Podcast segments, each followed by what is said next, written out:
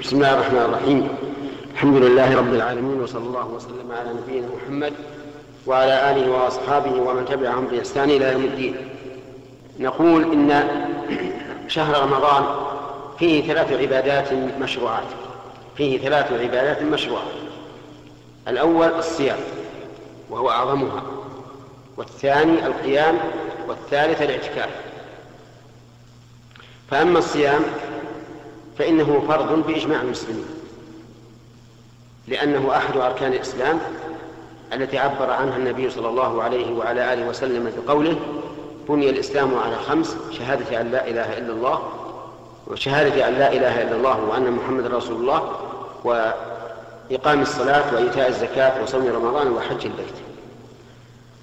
وهذه الخمس كما يتراءى لبعض الناس أنها ست ولكنها خمس لأن شهادة أن لا إله إلا الله وأن محمد رسول الله واحد إذ أنهما ركنا كل عبادة وشرطا كل عبادة فلا عبادة صحيحة إلا بالإخلاص لله والمتابعة لرسول الله صلى الله عليه وعلى آله وسلم. فالإخلاص لله تتضمنه شهادة أن لا إله إلا الله والمتابعة للرسول تتضمنه شهادة أن محمدا رسول الله. فصيام رمضان أحد أركان الإسلام فمرتبته في الإسلام عظيمة وهو فرض بإجماع المسلمين. ولهذا قال العلماء من كان عائشا بين من كان عايشا بين المسلمين وأنكر فريضة صوم رمضان كان كافرا مرتدا ولو صام لأنه أنكر فرضا مجمعا عليه معلوم بالضرورة من دين الإسلام. وصيام رمضان يثبت بدخوله أو إكمال شعبان ثلاثين يوما. أي برؤية هلاله أو إكمال شعبان ثلاثين يوما. وهو يعني الصيام التعبد لله تعالى من طلوع الفجر إلى غروب الشمس بترك المفطرات من الأكل والشرب والجماع وغيرها. والمقصود من الصيام حقيقة هو تقوى الله عز وجل بدلالة الكتاب والسنة. قال الله تعالى يا أيها الذين آمنوا كتب عليكم الصيام كما كتب على الذين من قبلكم لعلكم تتقون. لم يقل لعلكم تجوعون ولا لعلكم تتمرون تتمرنون على تحمل الجوع والعطش وكف النفس عن الشهوات. قال لعلكم تتقون. والتقوى فعل أوامر الله وترك نواهيه. وقال النبي صلى الله عليه وعلى آله وسلم من لم يدع قول الزور والعمل به والجهل فليس لله حاجة في أن يدع طعامه وشرابه. هذا هو المقصود حقيقة بالصوم.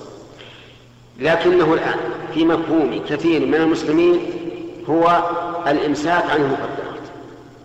ولذلك تجد بعضهم لا يهمه في نهار رمضان إلا أن يقطع أوقاته بالنوم تارة وباللهو تارة أخرى ولا تجد عليه علامة الصوم وليس يوم فطره مخالف وليس يوم صومه مخالفا ليوم فطره بل هما سواء عند كثير من الناس. وهذا هو الذي أفقد الأمة الإسلامية روح عباداتها وشعائرها حتى أصبح المسلمون الآن في كثير من الأحيان وفي كثير من شعوبهم وأفرادهم يأتون هذه العبادات وكأنها شعار قومي لا كأنها عبادة دينية. كأنها عادة مشوا عليها. و و وكان عليها آباؤهم وأجدادهم. ولذلك فقدت المعاني العظيمة التي تترتب على هذه العبادات الجليلة. فمثلا الصلاة تنهى عن الفحشاء والمنكر أكثر الناس ينصرف من صلاته ولم يتأثر إطلاقا. لم يتأثر بكراهة الفحشاء والمنكر. مع أن صلاته لو كانت على الحق وعلى ما ينبغي لوجد من نفسه أنه إذا خرج منها كان كارها للفحشاء والمنكر لأنها تنهاه عن الفحشاء والمنكر كذلك الصيام. الناس يصومون الآن شهرا كاملا. لو كانوا كما أراد الله منهم أن يتقوا الله ويدعوا قول الزور والعمل به والجهل لكان شهر كامل يعني نصف سدس السنة لا يمكن أن يخرج إلا وقد تربوا تربية تامة على طاعة الله وتقوى الله. لكن من منا إذا خرج رمضان وجد من نفسه استقامة وحسن عمل أكثر مما كان في شعبان. أكثر الناس إذا انتهى رمضان فرحوا فرح شهوة بانتهاء الصوم. فكأنهم فرحوا بخروجه ولم يفرحوا بالخروج من ذنوبهم ولذلك يجب علينا أن نعرف الحكمة العظيمة من الصوم وأن نصوم كما أراد الله منا وكما بين لنا رسولنا صلى الله عليه وآله وسلم. نصوم عن معاصي الله إلى طاعة الله عز وجل. الصوم كما ذكرنا لكم هو التعبد لله. بالإمساك عن المفطرات. من إيش؟ من طلوع الفجر إلى غروب الشمس. هذا هو الصوم. لا بد أن تلاحظ أنك في عبادة. مقدمات الصوم ومؤخراته من العبادات. فالصح فالسحور مثلا من العبادات. لأن النبي صلى الله عليه وعلى آله وسلم أمر به فقال تسحروا وبين أن في تسحرنا مخالفة لليهود والنصارى حيث قال فصل ما بين صيامنا وصيامنا الكتاب أكل السحور. ثم إن نبينا وإمامنا محمدا صلى الله عليه وسلم كان يتسحر ويتسحر مع الصحابة. كما قال زيد بن ثابت تسحرنا مع الرسول صلى الله عليه وعلى آله وسلم ثم قمنا إلى الصلاة. فإذا نقصد بسحورنا. أولا للأخ أولا. امتثال أمر الرسول عليه الصلاة والسلام. هذا واحد. ثانيا مخالفة اليهود والنصارى. ثالثا لا. الاقتداء برسول الله صلى الله عليه وسلم لأنه قلت لكم أن الرسول كان يتسحر ويتسحر المسلمون معه. فهذه ثلاثة أشياء كلها عبادة. ثم إننا يقول أيضا الرسول عليه الصلاة والسلام قال إن في السحور بركة. أين البركة؟ البركة كله بركة. عبادة اقتداء بالرسول مخالفة لأصحاب الجحيم عون على الصوم إعطاء للنفوس حظها. حيث أنها ستقبل على وقت تمسك فيه فتنال حظها من هذا الأكل والشرب لتتقوى به على طاعة الله عز وجل. هذه المقدمة للصوم. في المؤخر الذي يلحق الصوم الفطر. أمر النبي صلى الله عليه وسلم بل حث النبي صلى الله عليه وسلم على التعجل بالإفطار. فقال لا يزال الناس بخير ما عجلوا الفطر. لكن بعد بعد تيقن غروب الشمس أو غلبة الظن في غروبها إذا لم يمكن اليقين. إذن السحور عبادة والفطور عبادة. وليكن على تمر فإن لم يجد فعلى ماء أولا التمر الأفضل منه الرطب ثم التمر غير الرطب ثم الماء إذا لم يجد. فضلا عما يقع في الصيام من الصبر. الذي قال الله فيه إنما يوفي الصابرون أجرهم بغير حساب. الصيام فيه صبر على طاعة الله وصبر عن معصية الله وصبر على أقدار الله. صبر على طاعة الله لأن الإنسان يتحمل الصوم ويصبر عليه ويكف نفسه وبذلك يكون صابرا عن معصية الله. الصوم يلحق الإنسان فيه جوع وعطش وهبوط نفس وكسل ولا سيما في الأيام الطويلة الحارة فتجتمع فيها أنواع الصبر. ولهذا جاء في الحديث تسمية شهر رمضان بشهر الصبر. لأن فيها أنواع الصبر الثلاثة فهو خير. ثم إن الواجب علينا أن نفكر. إذا كان الله تعالى نهانا عن شهواتنا الجسدية البدنية من أكل وشرب وجماع. فلننهى أنفسنا عن الشهوات المعنوية. كثير من الناس نسأل الله العافية يشتهي المعاصي يشتهي الكذب الغيبة السب الشتم. فهل من المعقول أن الله سبحانه وتعالى ينهانا عن الشهوات الجسدية ثم نبيح لأنفسنا الشهوات المعنوية. الجواب لا أبدا ليس من الحكمة. ولهذا نقول إن المعاصي كترك صلاة الجماعة مثلا لمن تجب عليه وكالغش والكذب والغيبة والما أشبهها إنها تنقص الصوم. حتى لو فرضنا الإنسان من حين صام إلى أن أفطر وهو في المسجد. يقرأ ويصلي ويسبح ويهلل ولكنه يفعل هذه المعاصي فإنها سوف تنقص الصوم. لا شك في هذا لأنه لم يأتي بالحكمة التي من أجلها إيش؟ شرع الصوم. إن الرسول عليه الصلاة والسلام قال الصوم جنة. جنة يعني وقاية. يتقي به الإنسان معصية الله عز وجل.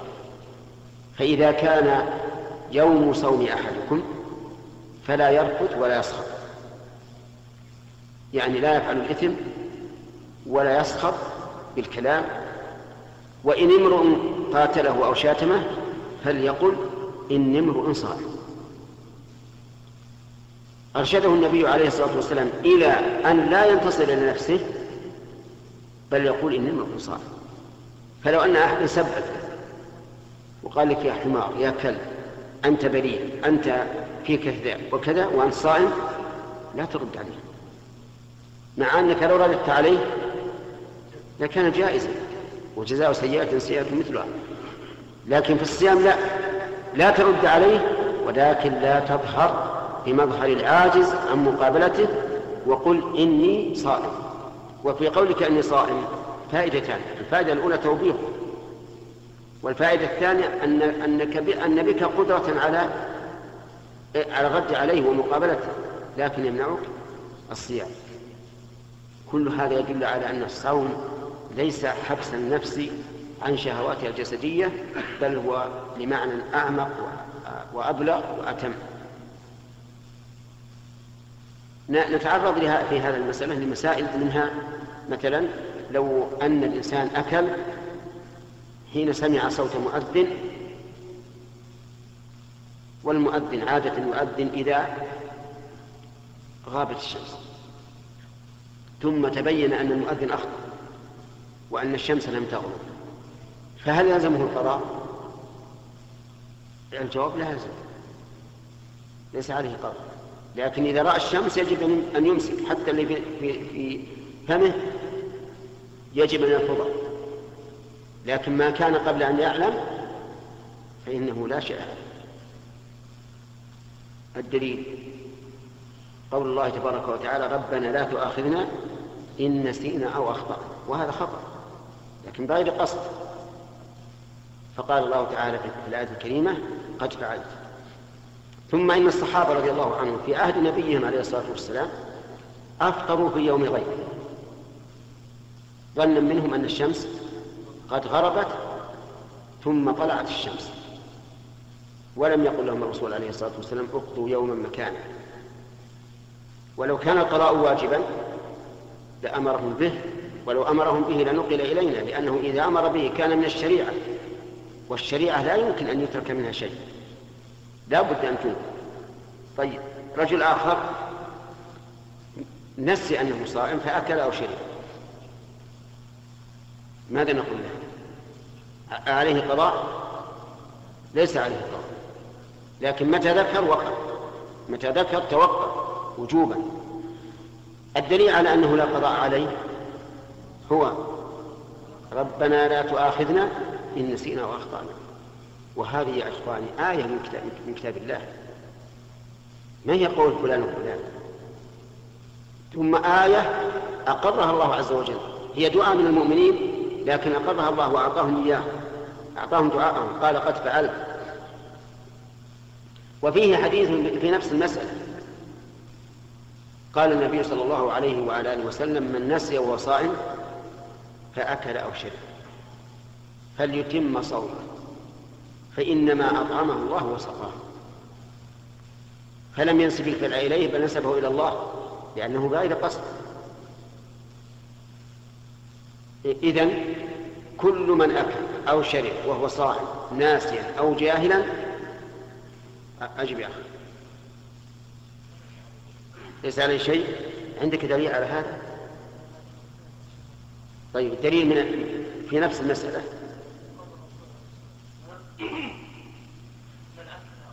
من نسي وهو صائم هذا النسيان الجهل لا لأن ربنا لا تؤاخذنا إن نسينا هذا عام فنريد شيء خاص في الصوم لأجل ما يبقى لأحد الحجة. من يعرف؟ سبحان الله.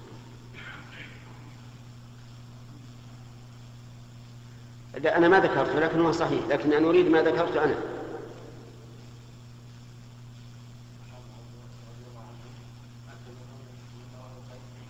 في عهد النبي صلى الله عليه وسلم.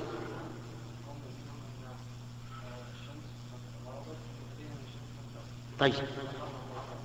ولم لم يأمرهم بالقضاء. تمام. هذا نص في الموضوع. تقول أسمى بنت أبي بكر والحديث في البخاري صحيح. أفطرنا في يوم غين على عهد النبي صلى الله عليه وسلم ثم طلعت الشمس. وهذا نص صريح فإذا ناخذ قاعدة.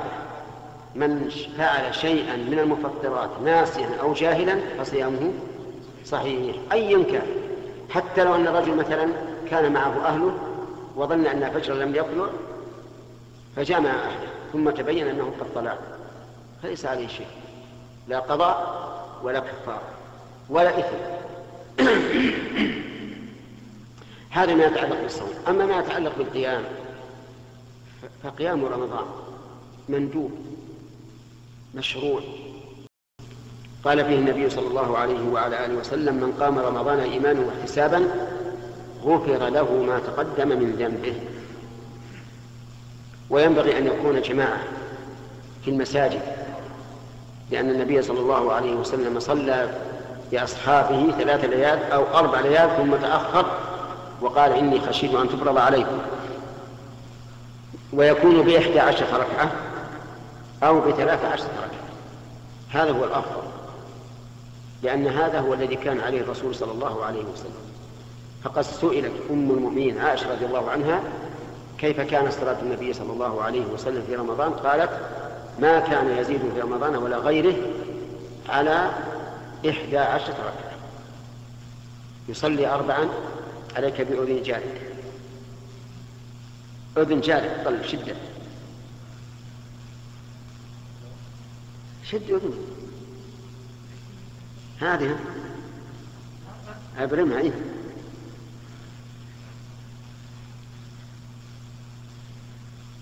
آه فتقول رضي الله عنها كان لا يزيد على 11 ركعة يصلي أربعا فلا تسأل عن حسنهن وطولهن.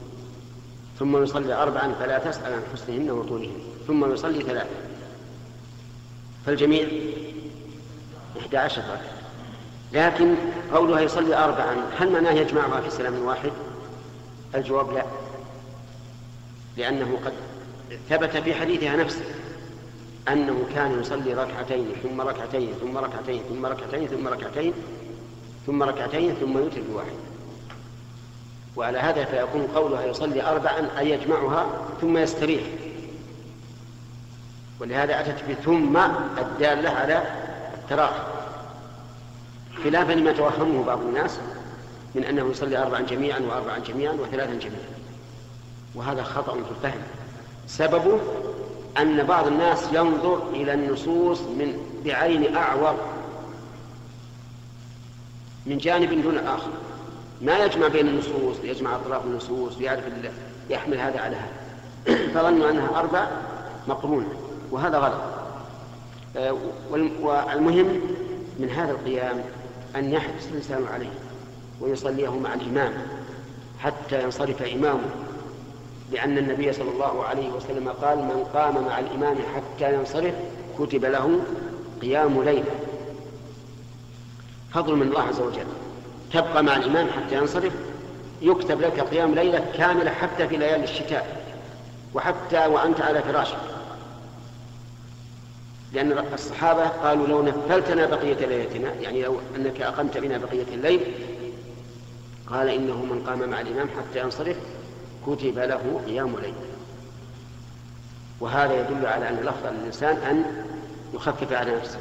قرب شوية من قام مع الإمام حتى ينصرف كتب له قيام ليل فأنت تبقى مع الإمام حتى ينصرف ويكتب لك قيام ليلة تامة ما حاجة أنك تكلف نفسك القيام بعد هذا. أما الاعتكاف فإنه سنة لكنه ليس في رمضان كله بل في العشر الأواخر منه فقط. لأن المقصود بالاعتكاف لزوم المسجد لطاعة الله التعبد بلزوم المسجد لطاعة الله عز وجل. هذا هو المقصود. تحريا لليلة القدر. ودليل هذا أن الاعتكاف من أجل التحري ليلة القدر أن الرسول صلى الله عليه وسلم اعتكف العشر الأول يتحرى ليلة القدر لأن ليلة القدر في رمضان. ثم الأوسط وعند إكماله أي الأوسط قيل له إنها في العشر الأواخر. فاعتكف العشر الأواخر كلها وترك الاعتكاف في العشر الأوسط وفي العشر الأول. ولم يعتكف في غير رمضان أبدا إلا سنة واحدة تأخر عن الاعتكاف في رمضان بسبب ثم قضاه في شوال. ففهمنا الآن أن الاعتكاف مشروع متى؟ في العشر الأواخر من رمضان فقط وليس مشروعا كل وقت. وبه عرفنا خطأ بعض قول خطأ قول بعض الفقهاء إنه ينبغي للإنسان إذا جاء إلى المسجد أن ينوي الاعتكاف مدة لبثه في المسجد. فإن هذا القول لا أساس له من الصحة بل لو شئنا لقلنا إنه بدعة. والدليل الدليل أن الرسول عليه الصلاة والسلام لم يعتكف قط إلا في العشر الأواخر من رمضان. ولما التزم بعض الصحابة أن لا يتزوج وأن يقوم ولا والثاني قال أنا أقوم ولا أنام والثالث قال أنا أصوم ولا أفطر. أخبرهم النبي عليه الصلاة والسلام بأنه يصوم ويفطر ويقوم وينام ويتزوج النساء وأن من رغب عن سنته فليس منه. فمن رغب عن سنة الرسول واعتكف في غير رمضان قلنا إنك مبتدع. إلزم سنة الرسول. لو كان خيرا لكان الرسول أول من يفعل. أفهمتم؟ ثم إن الرسول عليه الصلاة والسلام في يوم الجمعة حث على التقدم. قال من راح في الساعة الأولى فله كأنما قرب بدنه وذكر بقية الحديث.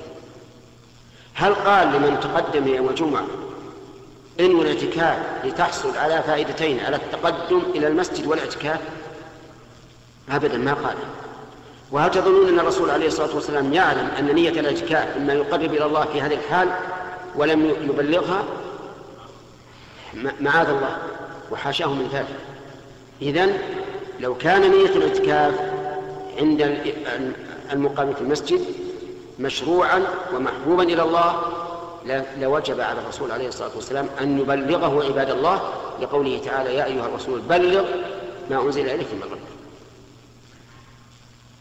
ولهذا نقول لمن قال إذا دخلت المسجد فنوي الاعتكاف. نقول هات برهانك أين الدليل على هذا؟ بل الدليل على خلاف. هذا كلام يعني مختصر على القيام الصيام والقيام والاعتكاف. نسأل الله تعالى أن يجعلنا وإياكم ممن يصوم رمضان ويقوم إيمانا واحتساما وأن يهيئ لنا من أمن راشدا إنه على كل شيء قدير. أما الأسبوع القادم إن شاء الله فسيكون الكلام فيه عن الزكاة ما تجب فيه ومقدارها ومصارفها. نسأل الله أن يوفقنا وإياكم لما يحب